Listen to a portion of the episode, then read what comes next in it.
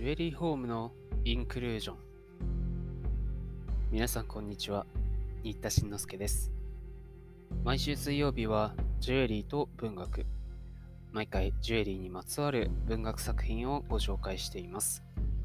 今シーズン取り組んでいるのは江戸川乱歩著灰色の巨人。今日はその16回目です。それではどうぞ。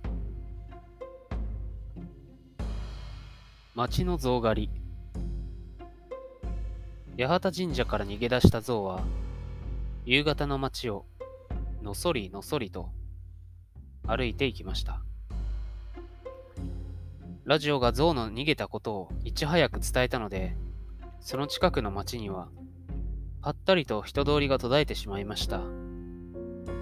いつもは賑やかな街が、まるで真夜中のように静まり返っているのです。象のはるか後ろから警官の一体が物々しく追跡しています。しかし象に近寄る者は誰もありません。やがて象は電車通りに出ました。そこにはまだ自動車が走り、人が歩いていましたが、巨像の姿を一目見ると、人も自動車も大急ぎで逃げ出してしまいました。そこへ向こうから電車が走ってきました。運転手はラジオを聞いていなかったので何も知らないのです。ひょいと気づいた時には、もう象が目の前に近づいていました。運転手はびっくり仰天してブレーキをかけました。しかし、驚いたのは運転手よりも象の方でした。大きな家のようなものが自分の方へ突進してきたので、びっくりしていきなり暴れ出しました。今までのそのそと歩いていたのが、恐ろしい勢いで走り出したのです。もう手がつけられません。警官隊はただその後から走っていくばかりです。その頃、近くの消防署から4台の消防自動車が出動していました。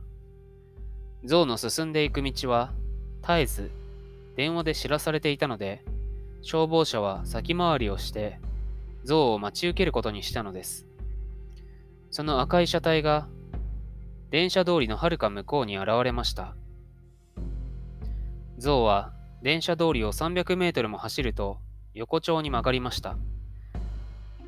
消防車はそれを待っていたのです。2台は大回りをして象の行く手に立ちふさがり、あとの2台は象の後ろから迫りました。つまり象を挟み撃ちにしようというのです。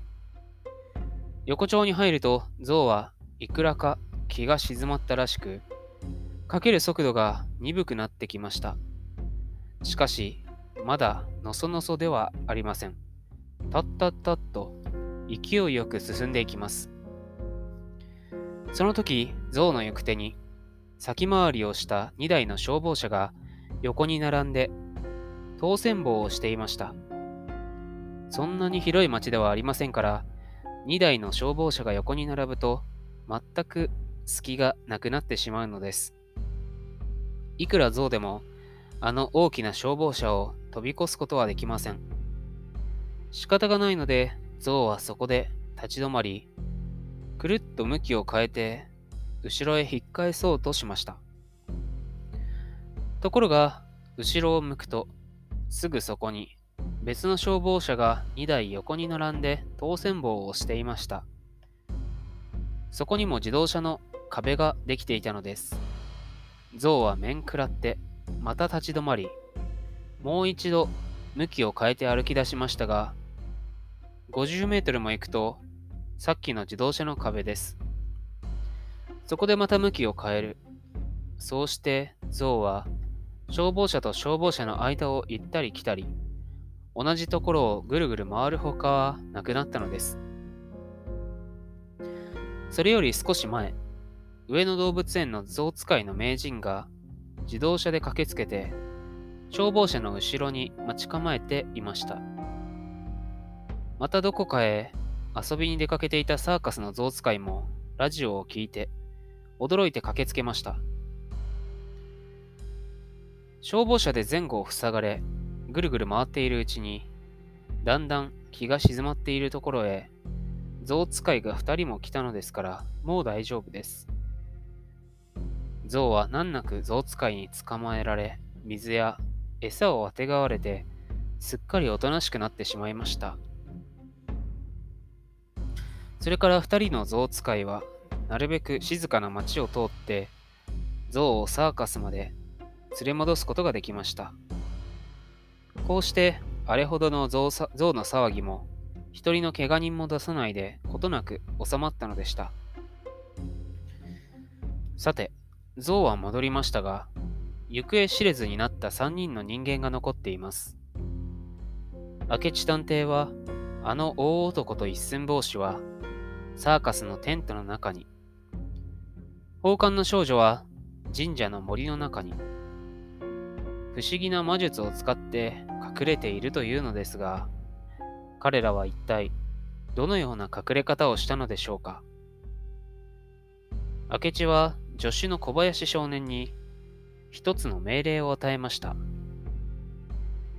小林くんは明智先生に対しては助手ですが、少年探偵団に対しては指揮権を持つ団長です。そこで20人の少年団員を指揮して、明智先生に代わって3人の悪人を探すことになるのです。今回はここまでです。何が始まるんでしょうね。また次週お楽しみに。それではまた次回お耳にかかります。